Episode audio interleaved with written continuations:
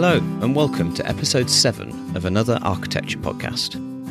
I'm George Bradley, architect and director of London based studio Bradley van der Straeten, and this podcast is for anyone who's interested in going behind the scenes of designing a house. I talk to architects from around the world about how they create inspirational places to live. In this episode, I talk to Ant from the South African architects Frankie Pappas They've recently been voted as one of the top 20 emerging architects in the world and describe themselves as a collective with no personal identities. Their mantra is wonderfully similar, incredibly different. Their homes are largely located in rural areas of South Africa and appear to grow out from between the trees, nestle and submerge in the landscape, and like one project, span a dried riverbed. They are like no other houses that you have ever seen, and actually, that's the beauty of them you can't really see them. Like the people that designed them, they are an enigma. House of the Big Arch is an incredible project, completely nestled in the trees with terraces overlooking the tree canopies. The entrance is tall and narrow like a tree trunk, and it peeks out between the trees. Strange and familiar shapes weave between the trees like an old Roman ruin, and leaves you asking the question what came first, the building or the foliage? The predominant material is brick, in a tone that matches and blends with the surrounding woods. From the air, the property is barely perceptible, and from inside, the occupants can enjoy all layers of the forest, with terraces at the same height of the roof canopy. In the episode, we cover a range of topics ranging from Star Wars, the ruins of Great Zimbabwe and the general decay of buildings, shotgun house layouts from New Orleans, how the House of the Big Arch is inhabited by plants and animals, and the benefits of allowing a young person to design you a home. I hope you enjoy listening to the episode.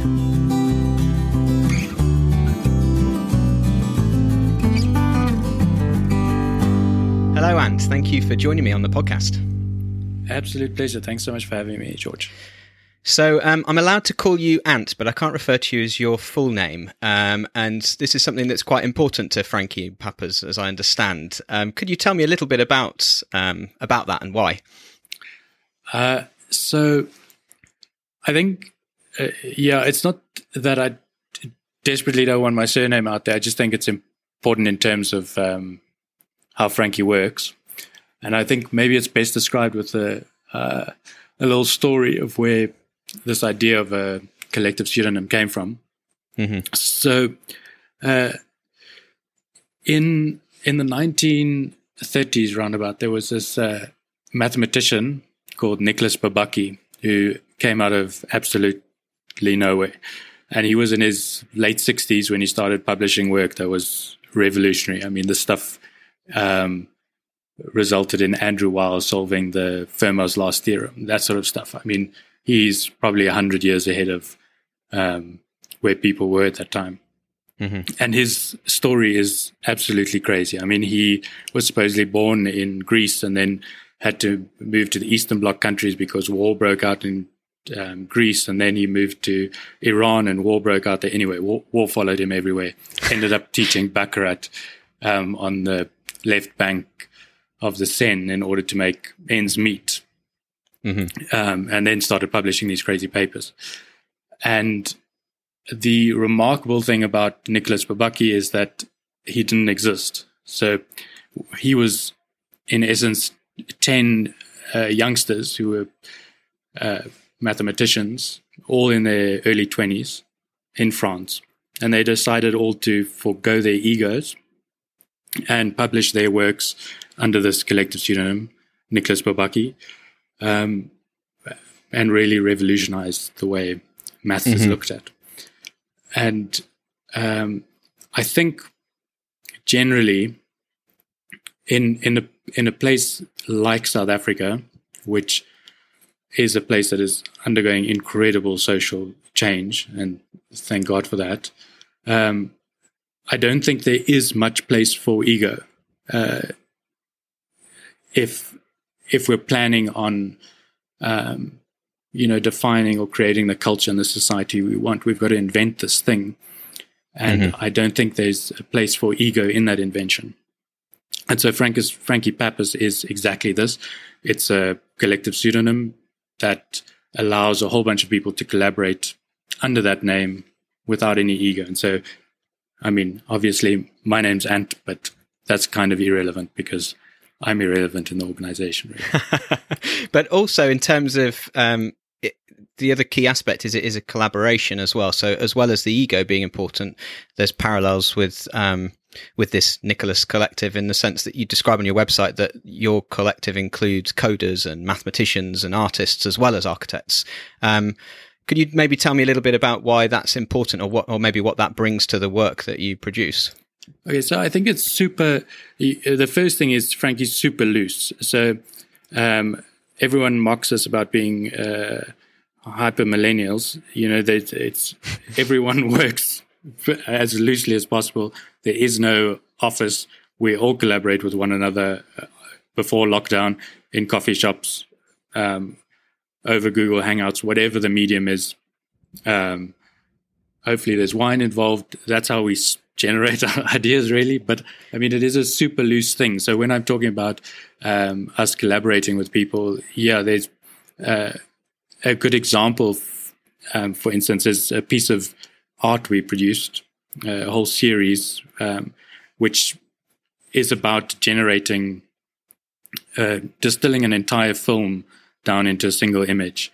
And that requires uh, the the code we wrote in order to do this requires trillions and trillions of calculations. So this is an immense amount of work that needs to go on in order to produce this. And uh, you know, I dabble in code, other people dabble in film, and but we need an astrophysicist to help us, you know, mm-hmm. make this code more efficient. And so we get them involved as as easily as, as quickly as possible. And you know, they're just going to solve the problem so much better, so much quicker. And how often does an astrophysicist get involved in a piece of art? Mm-hmm. You know, so it's all wonderful for everyone involved. And I think the thing is with architects is we often surround ourselves with people that think similarly to us. I think this is not only an architectural uh, problem. I think this is a professional problem. Um, and probably a human issue is that it's a, we sur- if we surround ourselves with people we feel comfortable with, um, that's kind of our our safe space. And by working with people that see the world differently, I mean, it's bound to uh, produce solutions that are novel. Mm-hmm. And I don't, I don't only mean uh, um, see the world differently in terms of their expertise. You know what what job they do. I mean it in terms of who they are and how they've grown up and experienced the world. You know, as a as a South African, like a white male South African, I've grown up like I was born on the right side of a seriously unfair society. And so I see the world in a particular way.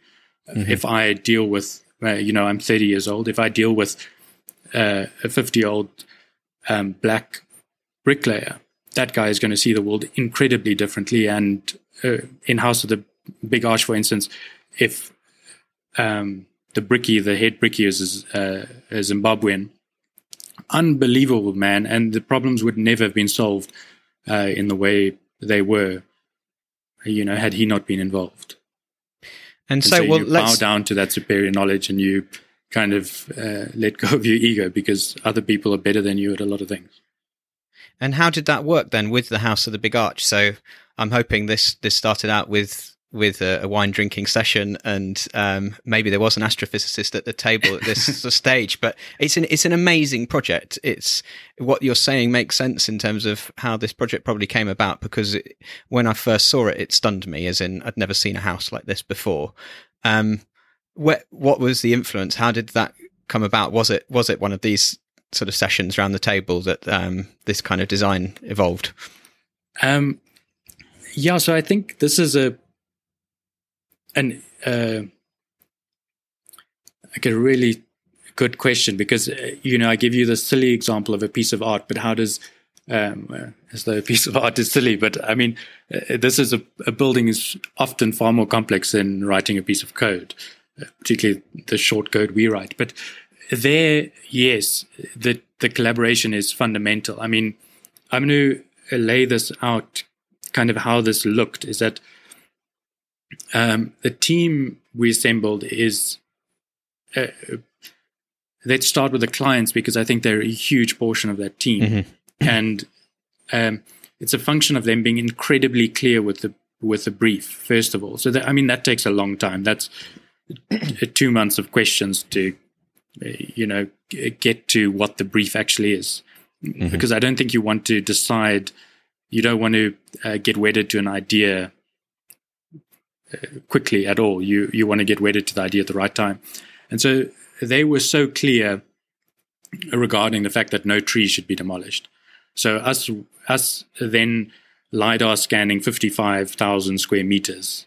Um, that's uh, one serious job, and so these um, uh, land surveyors are. I mean, they did a remarkable job. And sorry, why were you scanning 55,000 square meters? So, in terms of, in the traditional sense, did these clients have a site that was that big and part of the process was just thinking where to put the house? Okay, so the nature reserve is 5,000 hectare.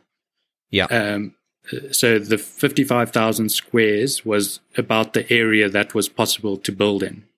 Mm-hmm. Let's call it that in, in the valley.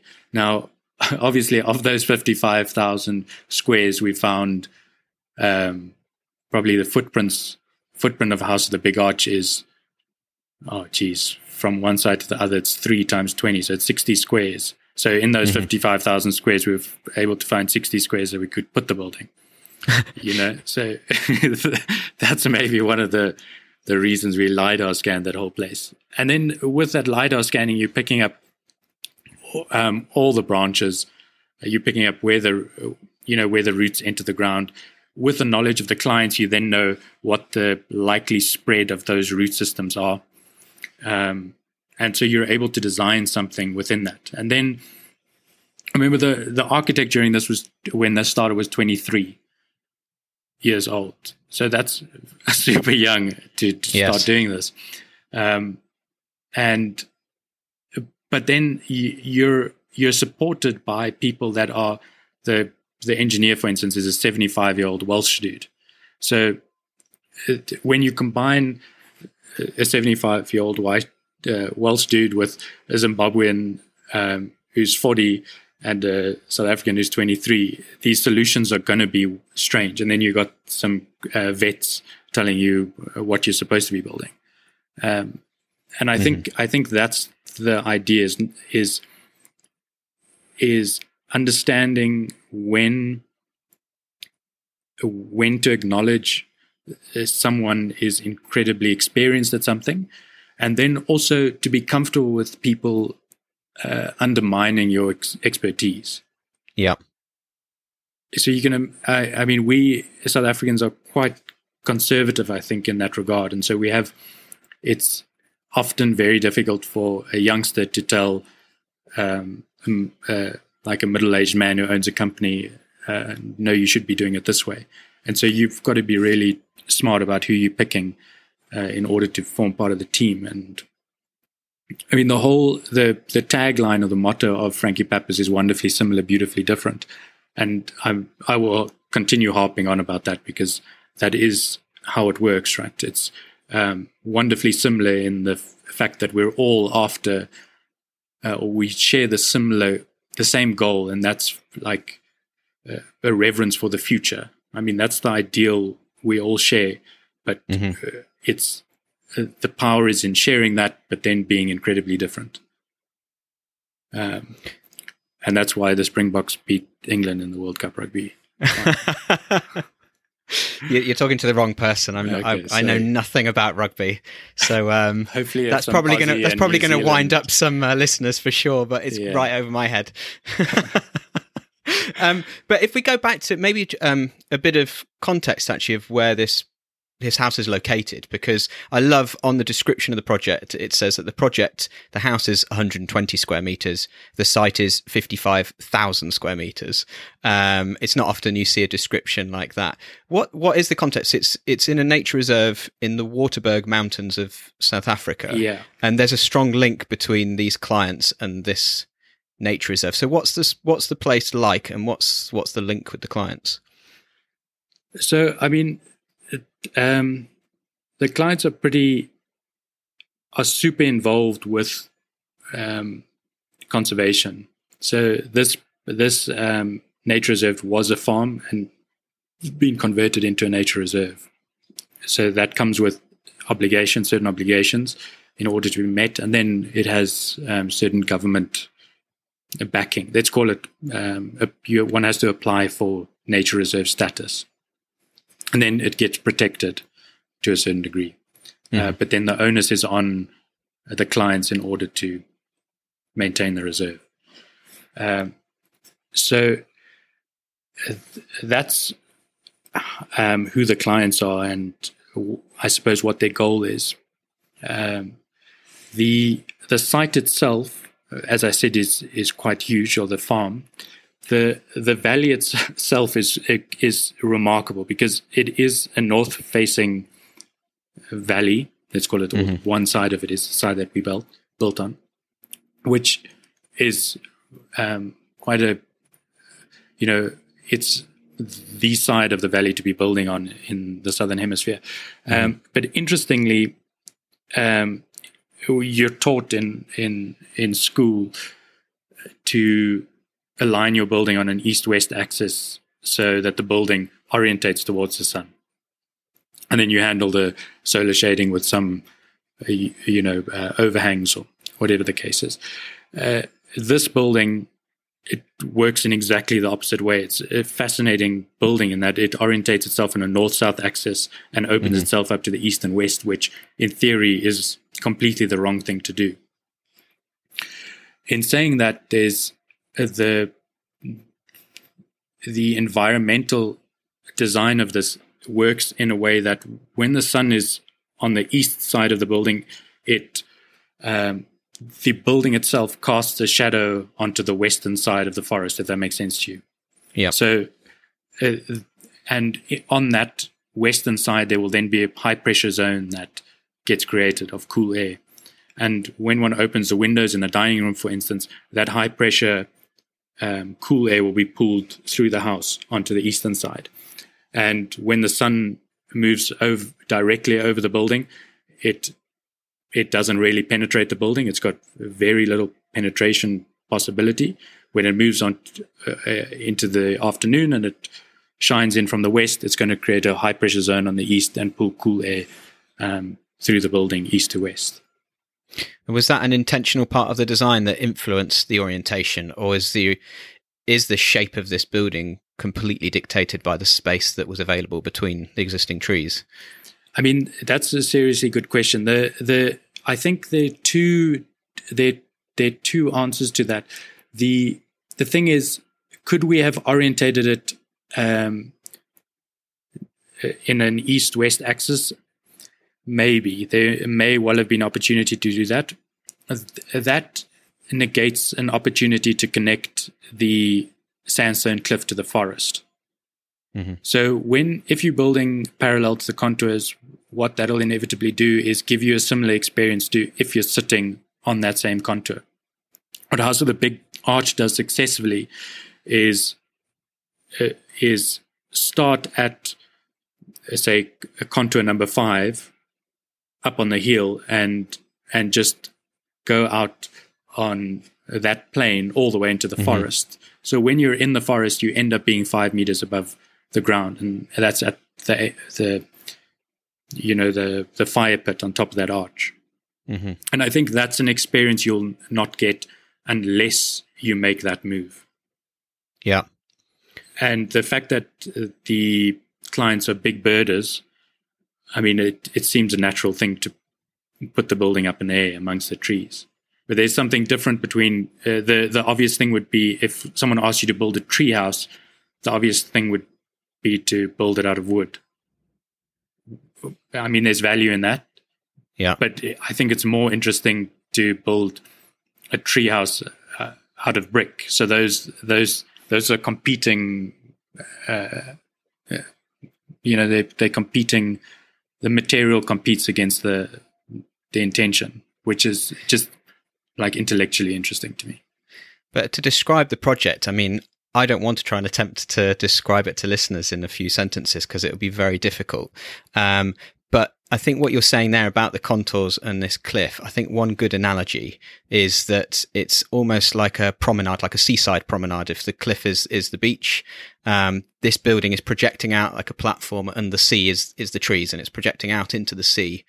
And then, so it's a very long, linear and very thin house. That's Yeah. the, one of the remarkable things, extremely like 3.3 meters wide uh, along most of its length and then opens out at one end onto a, a kind of terrace viewing platform that's at the tree canopy level.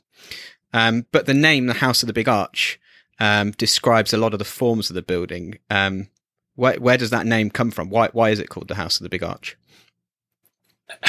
okay, so in I'm going to take a dig at a couple uh, of uh, conventions in South Africa because uh, we like to adopt a lot of other cultures. So when when fancy architects design something, they'll call it I can't even get the pronunciation right, maison, something or other, and you know. As if we're a French colony or speak French or whatever the case is. I mean, it's nuts. Um, so the, the House of the came from uh, the idea that let's just be real. It's a house, and it's and we need to describe it in some way. Mhm. Um, and the arch is a seven meter arch, so it's a big thing. Um, and so the, that name just stuck. And all of our buildings are House of the something or other. Uh, we're currently with House of the Flying Bow Tie, and there's a flying bow tie up in the sky. That's why it's fly, House of the Flying Bow Tie. And the arch is that a is that a practical response? Is it a solution to the context of the site?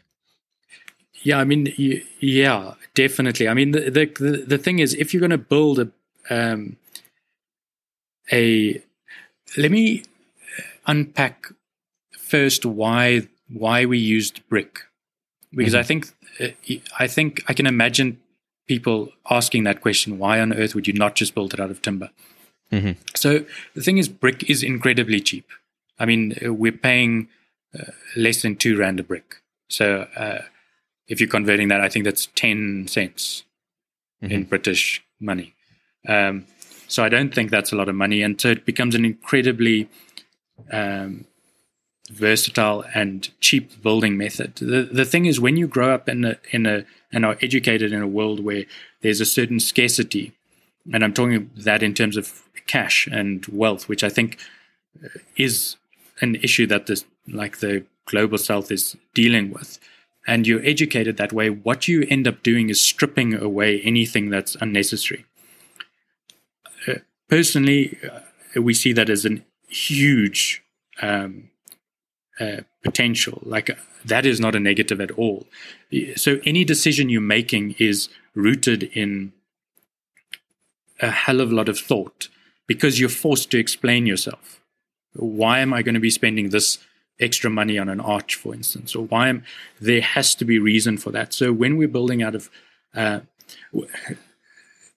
when we're building out of brick, it it affords us it is a cheap building material, and so therefore we gravitate towards that. Uh, that those bricks are also mined very close to that site. I mean, when I say very close, a couple hundred k's away, and the sandstone is the same, and so we get it. I mean, it matches the cliffs perfectly. But when you're um, when you're building out of brick, uh, like I think I'm every architect's going to be shouting Louis Kahn, Louis Kahn, Louis Kahn, Louis Kahn. He says when you're building out of brick, the brick wants to be an arch, and then you say no, but don't you want a lintel? And he's no, no, no, no, I want an arch. And so if you're going to be spanning seven meters and you're doing it out of bricks, it's super cheap. Um, you you just need formwork and a, a couple things of rebar. Versus a seven meter span is a big thing, um, and you're probably going to need a 600 mil beam to do that. So the arch is a super typical. Uh, you know, it's But what's it span? It's spanning a. Is it a dry riverbed that it's spanning? Is that, that. the, ar- so okay, so the the question is why the arch and why not just the wall? yeah? So there, there's a there's a the office, oh, the home office, I suppose, to that building sits underneath the kitchen and looks out through that arch towards the river. Right. So I think it's uh, not only a, ch- I mean, an arch is cheaper than a wall, in that we're building nothing as opposed to something. Mhm. Um, but also it's something one can see through, and and it frames that view really beautifully. Um, yeah, so, so, it's it's kind of lighter touch, isn't it? And it creates. I mean, what I love about the the house as well is it creates a real dynamic. There's through spaces. It's not a barrier. It kind of sits happily between the trees, as if almost as yeah. one in a, in a I sense. I mean, there is a tree. Uh, now that you mention it, there is a tree on the northwestern side of that arch. Had we built a wall, we would have destroyed that tree's roots. Hmm. So, I mean, you're trying to touch the earth in as few places as possible, I suppose. So we we touch it at the lounge, we touch it in that office kitchen area, and we touch it on the arch. And then mm-hmm. the rest are those timber bridges which span those areas.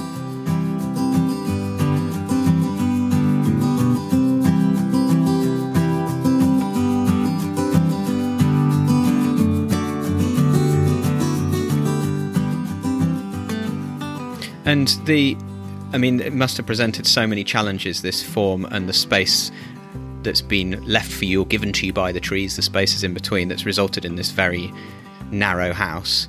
Um, what were the challenges there in terms of then creating livable spaces that worked and flowed um, in in such a sort of narrow form?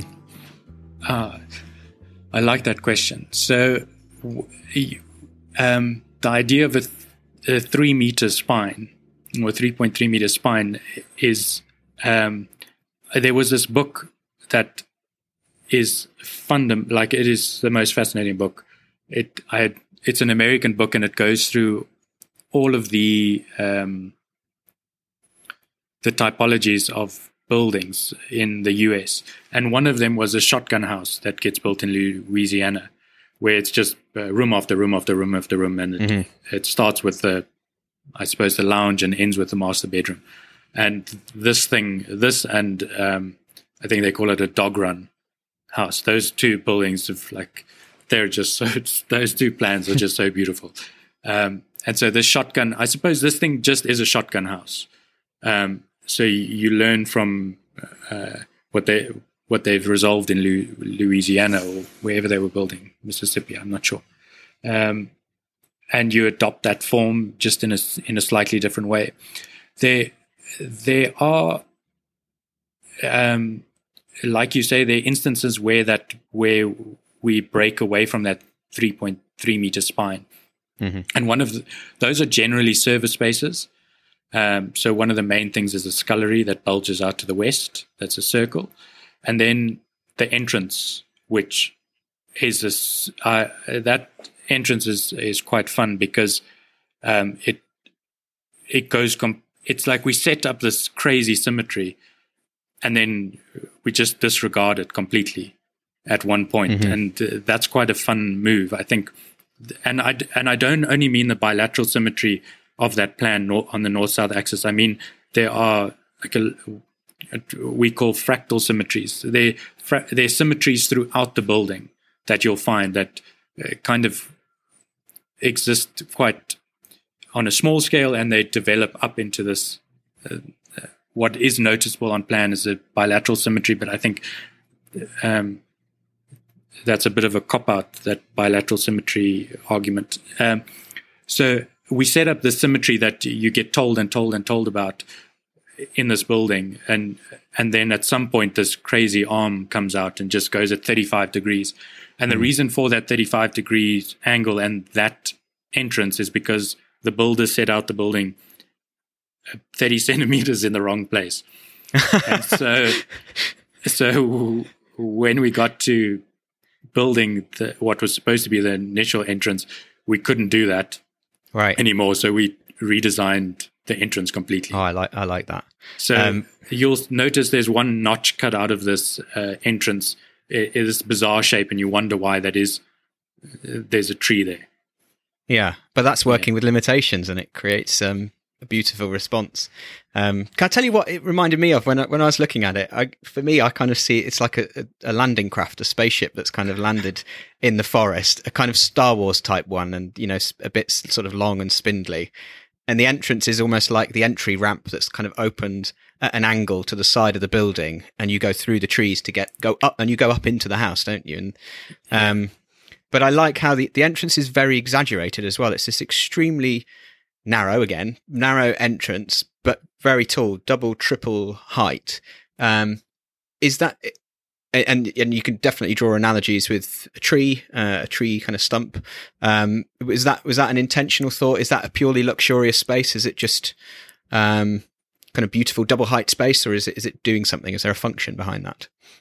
Okay, so first I'm going to say that you're probably one of my new best friends referencing Star Wars there. it's like the fact that I mean, there's there's a set of buildings uh, in Tikal uh, I think in Guatemala, that are these ancient pyramids, and they just emerge out of this forest, and it was a set for Star Wars. So the fact right. that you're referencing that, like, is getting my mind going in different places, and I think we're going to email a lot about this.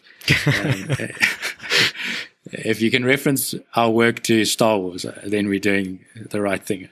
Um, so that that entrance um, is it needs to be that height because of two things. First of all, we're going up another floor, so mm-hmm. we we have to get from when we're walking on the pathway to that building. There's that ramp, but we have to get up five meters from the ground floor. So there's that ramp that gets you up, in essence, to three quarters of a floor, and then there's some stairs that get you the rest of the way up. But if we didn't have that height, we wouldn't be able to get to the height of the roof of the first floor. Let's call it that. Mm-hmm. Um, so yes, it is. It's a requirement just by. It's a programmatic requirement, but also it slopes at 15 degrees. That um, uh, that roof of that entrance in order to exaggerate the height further. But I mean that's also a waterproofing issue. Uh, when you're building, that roof is brick. Um, the ceiling is brick. The whole roof is brick. And when you're building out of brick like that, you got to get the water away. And the, um, the floor is brick as well, isn't it? In everything, in a lot of the yeah, everything, everything. If, if, when it's when it's a brick element, it's brick. When it's a timber element, it's timber. You know. Yeah. That I see this thing again. It it it harks back to this idea of um, like the elemental nature of what you're building, and the fact that um, you.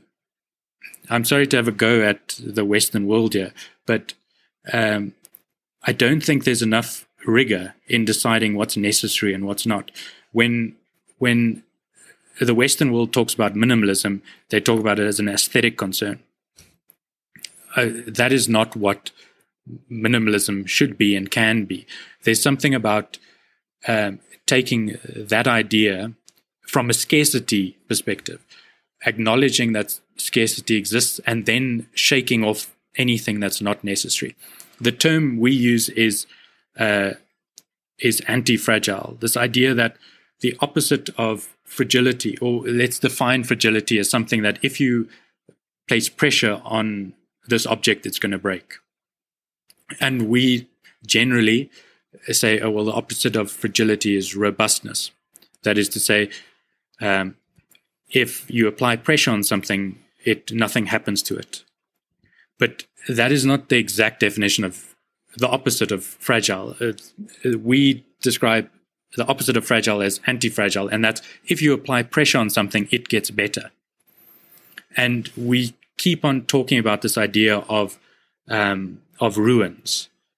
The the fact that uh, I don't know if if you're aware or any of your listeners will be aware of uh, Great Zimbabwe. I mean, this place is like magical and it's a function. It's better now than it probably ever was. I mean, I wasn't alive when that thing was built two thousand odd years ago, but it's just remarkable. It is overgrown, and it is just like it sticks in your mind. You'll never forget it when you see this. And as I'm as far as I'm aware, the Colosseum used to be completely overgrown, and then mm-hmm. it was decided, no, no, no, that's not how it should be. We should remove that jungle and restore it to I don't I don't know what who decided what to restore it to, but it's such a missed opportunity if you if you're not acknowledging the fact that uh, these things get better. I mean, everyone will learn that the the Parthenon was painted red and blue and all sorts of junky colors. I mean, it must have looked like uh, the most gaudy, horrible building ever. Mm-hmm. And it's better now that it's broken and um, bleached white and everything. It retain it has a, like something elemental about it. It's a and you know that's what we try try achieve in the buildings we create. Are, are you looking forward to that then? An element of decay on this house is is there is that planned that gradually trees are going to take over? Geez, I hope so. I mean, it it is already. It, it was first. I mean, the first thing was to describe. Oh well, imagine we could make this house that it was not only a building for humans.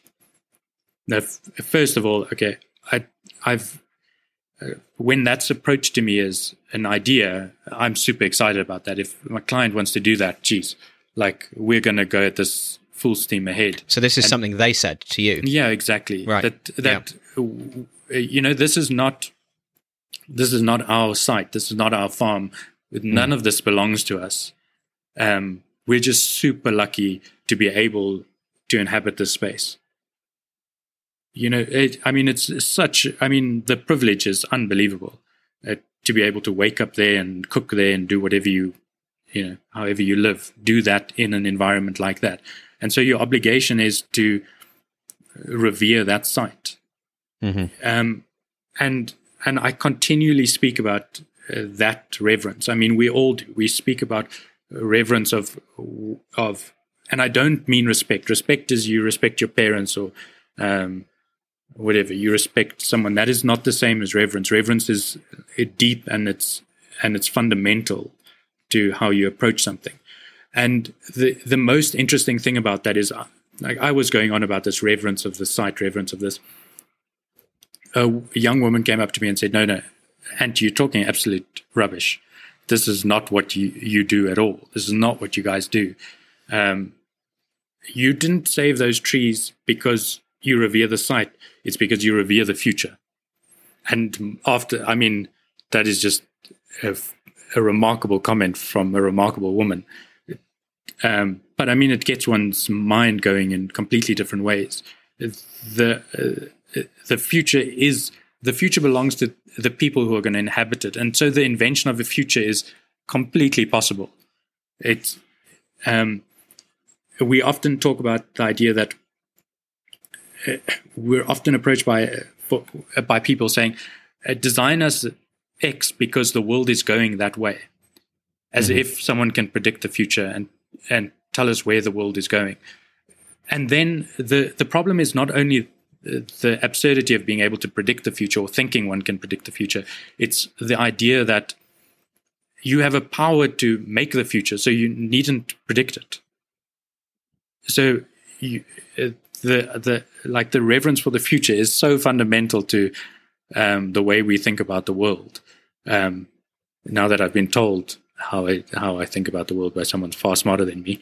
Um, but in term, in relating it to this house, then um, you know, what do you think about the future of this house? This is very specific to some what sound like clearly amazing clients that that do have a lot of respect or reverence for for this area. And I think from what I understand they work here as well. It's it's part of their work in terms of conservation. Um, what's the future beyond them? You know what do you what do you think happens to a place like this? Is it a, is it a very habitable place? Is it a, it seems like it's in the middle of nowhere. It seems a very um uh, acquired taste let's say in terms of a way of living. Yeah, I mean, it's definitely. Um, I think what do I think is going to happen with this building in hundred years? It's likely just going to be the brick structures, mm-hmm. right? The timber's going to maybe not hundred years, maybe five hundred years or whatever, but uh, you know, it's not going to last forever, and I think it's going to be subsumed by its environment.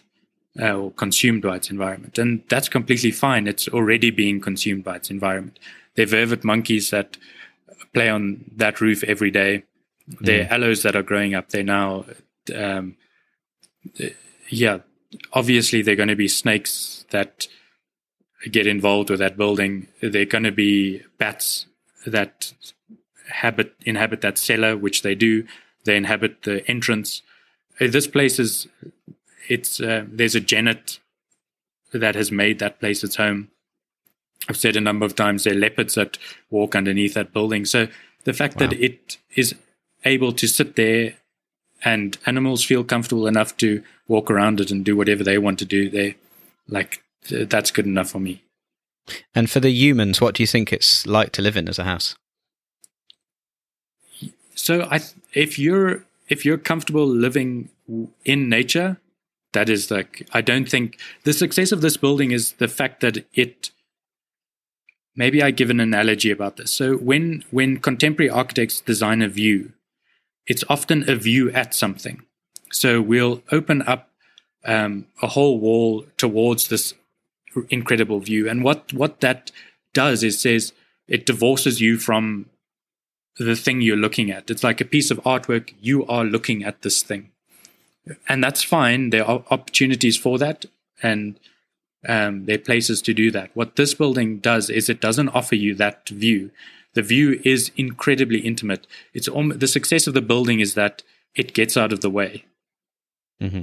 and it it uh, allows the site to be like an integral part of of that building and that's for me the most you know successful portion of, of that and i keep i keep saying i keep speaking about the animals and the plants inhabiting it precisely for this reason it's it's of its site and everything feels comfortable in and around that building you know and so that's incre- that's probably the thing we're most proud of i must uh, it's, was, it's so that's what I was going to ask you. That's what I was going to ask you next, actually. But um, I mean, have you stayed there at the yeah. you spent the night in the house and yes. Um, did did it sort of present any things that you didn't foresee in the design or expect in terms of the experience of staying there? Um, hmm, I can't say I was surprised because of of how in, involved one is in a building mm. of a building. I I think architects will understand this qu- uh, quite easily, but other uh, clients will not understand this or non-architects is that you're you're so involved in the production of the building um, working out all these details working out the constructability you're there while this thing is being built. It's like um, being in lockdown and slowly getting fatter. You know you you don't notice it or you're not surprised but someone sees you after three months and they're oh my word what on earth happened to you? And that's i think the thing about uh, uh, being in, uh, involved in in the built environment is you see this thing progress. And you know these things take however many years to build it's a, an incredibly um, slow um, game we play i think mm. so the surprise thing i i can't say i was terribly surprised by what it turned out like you know, I, am sorry that's not the most ex- fascinating answer, but it's kind of the truth. Well, what about the owners? What's been their response? Um, I don't know how long they've been living in the place now, but have they given you feedback? I mean, the the the best thing that I think has been said about it is, I I can't remember the exact words, but when I asked to write something for us, right, just a couple sentences or whatever, it was something along the lines of we asked Frankie to um, draw out our visions, and they gave us something we could never have imagined. And that's that's uh, I mean that's wonderful, right? The, and yeah. also, it's not every client that that is comfortable giving that level of freedom. I think we've been incredibly lucky in the people we've worked with. House of the Flying Bowtie I mean, there's a flying bow tie in there, so the people must give us a certain level of freedom, right? I mean, even if it's just for the name, but somehow we're able to convince these people. I think it's through the fact that we involve them so early on, and these forms are, are not they're not products of our imagination; they're products of the solution we're looking for. Mm. And I kind of harp on about that uh, that these architecture for me is not an aesthetic art in the fact that you're looking for something, you're trying to make something beautiful. You're trying to find solutions which are inherently beautiful. Mm. It's the same way mathematicians describe uh, the, you know, the uh, the functions they've derived or, or the methods they've derived. There's nothing terribly beautiful about uh, the letters written on the board, but they understand there's something in, like elemental about what they've created, and that's where the beauty lies. Mm. I was I'm reading at the moment. I'm reading this book about the the founder of Nike, And literally, the, the passage I was reading last night, he was talking about. I think his background is in accountancy, and somebody that inspired him that he was working with that just managed to make numbers on a page beautiful and turned them into an art. Um, is this the shoe dog with Phil Shoe Knight? dog? Yes, yeah. Unbelievable. That guy had big kahunas. Jeez. I mean, but it's it's interesting, isn't it? Of something you know, spreadsheets, Excel sheets, numbers, but the, with the right people, it can yeah, be turned and, into magic. And it's exactly that, right? When when we were solving, I mean, I don't know if you've ever seen a brick ceiling. Um, that wasn't that wasn't any of the architect or engineer's idea. That was the builder's idea. Mm. So and and if you're trying to solve the physics of of hanging bricks from a ceiling, that's not an easy thing to do. And I mean, uh, the there's a that physics is just beautiful when when you look at it. And in essence, how it works is the bricks fall into one another. So um, the left brick falls into the right brick, and hmm. they're holding themselves up. I mean, it's like your your belt holding up your pants, and your pants holding up your belt. Who's the hero? That's the kind of thing that's going on there. It's unbelievable. Well, we, I mean, we work with a lot of old properties here in London, a lot of Victorian properties, and when you start taking them apart, they don't make sense. But when they're together as a as a composition, they just they hold each other up. All the different parts of the house is maybe very similar here in terms of. So this was a design that that changed while you were in construction. So it wasn't a brick ceiling to start with. So I imagine this is a very fluid process in terms of adapting to to needs and. So I think doing a, a flat ceiling, I didn't think, or we didn't think, was a possibility. Right? Um, that's not something I've come across. I don't think many people have come across that. Mm. I, I, can't pull something out of my brain uh, where I've seen that before. Um, and we knew we were going to do brick beams. We've seen those before. That you know, one knows one can do that.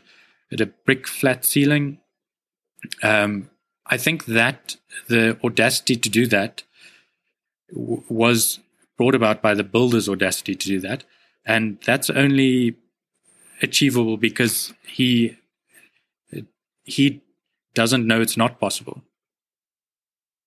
I mean, that sounds weird, but he is X expertise and everyone with Y expertise, uh, for instance, a 75 year old engineer says, well, that's not possible, so has not even considered it.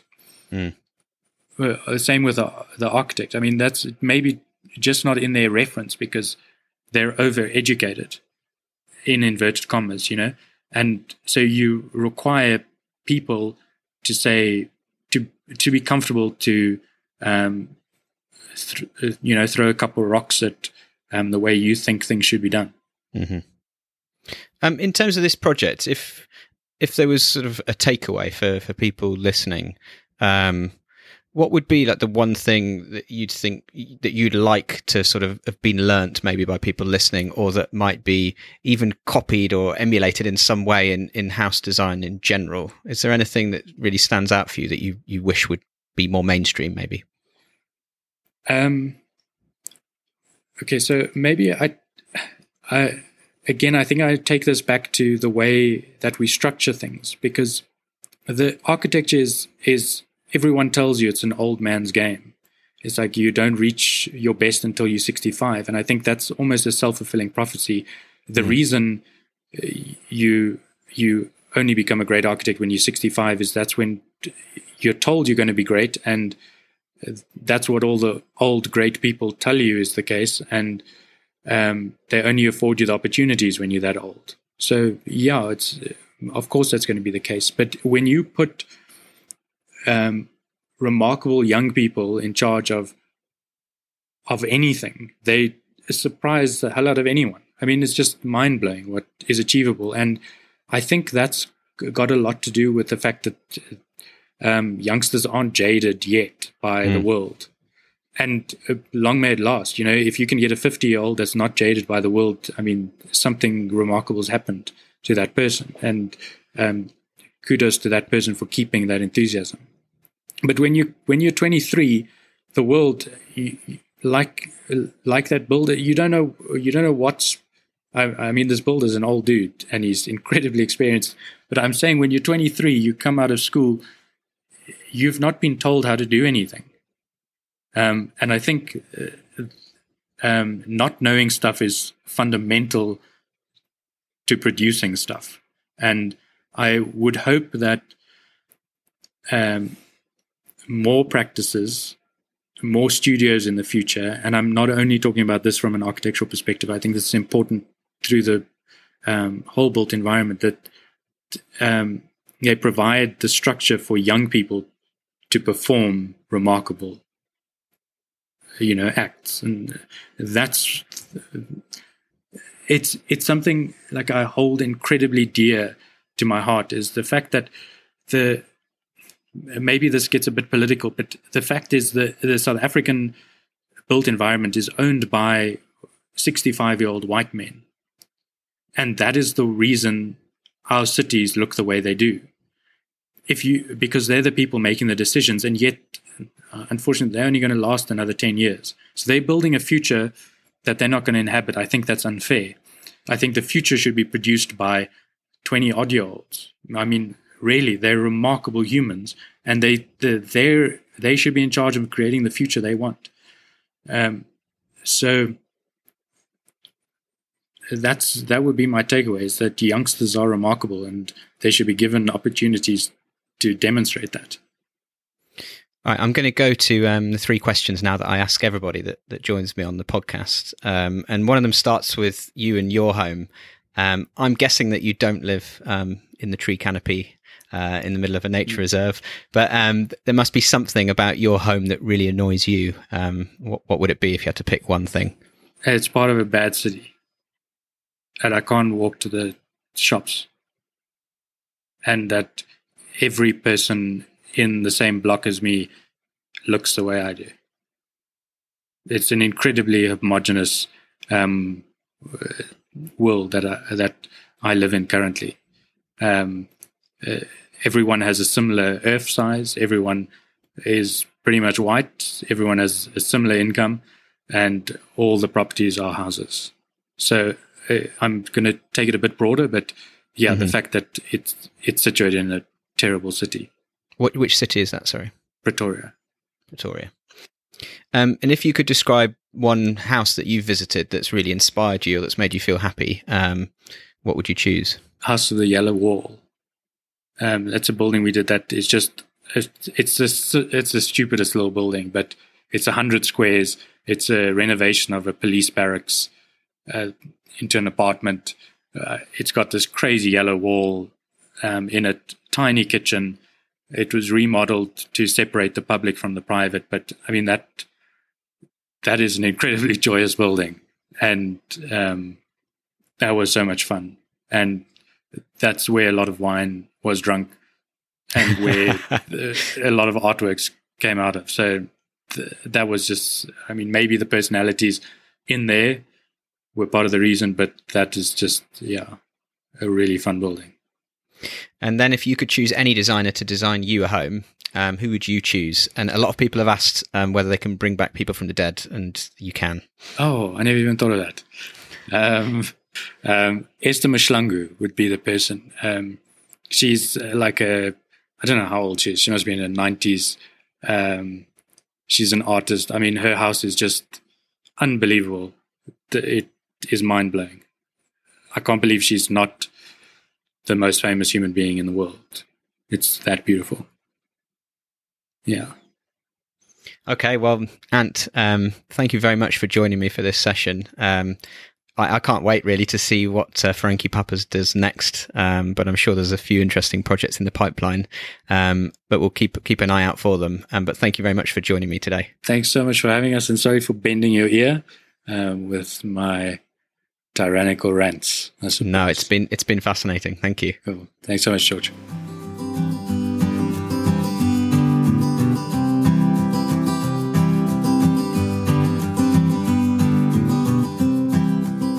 Thank you for listening to this episode. If you'd like to find out more about Frankie Pappas and about House of the Big Arch, then please visit our website at anotherarchitecturepodcast.com, where you will find links to their work. And please try out the podcast Instagram to see the work of all my guests and sneak previews of upcoming guests. If you enjoyed the episode, please give us a review on iTunes or whichever platform you are listening on, as it's a great way to help other people find the podcast. I look forward to you joining me for the next episode. Thank you again for listening.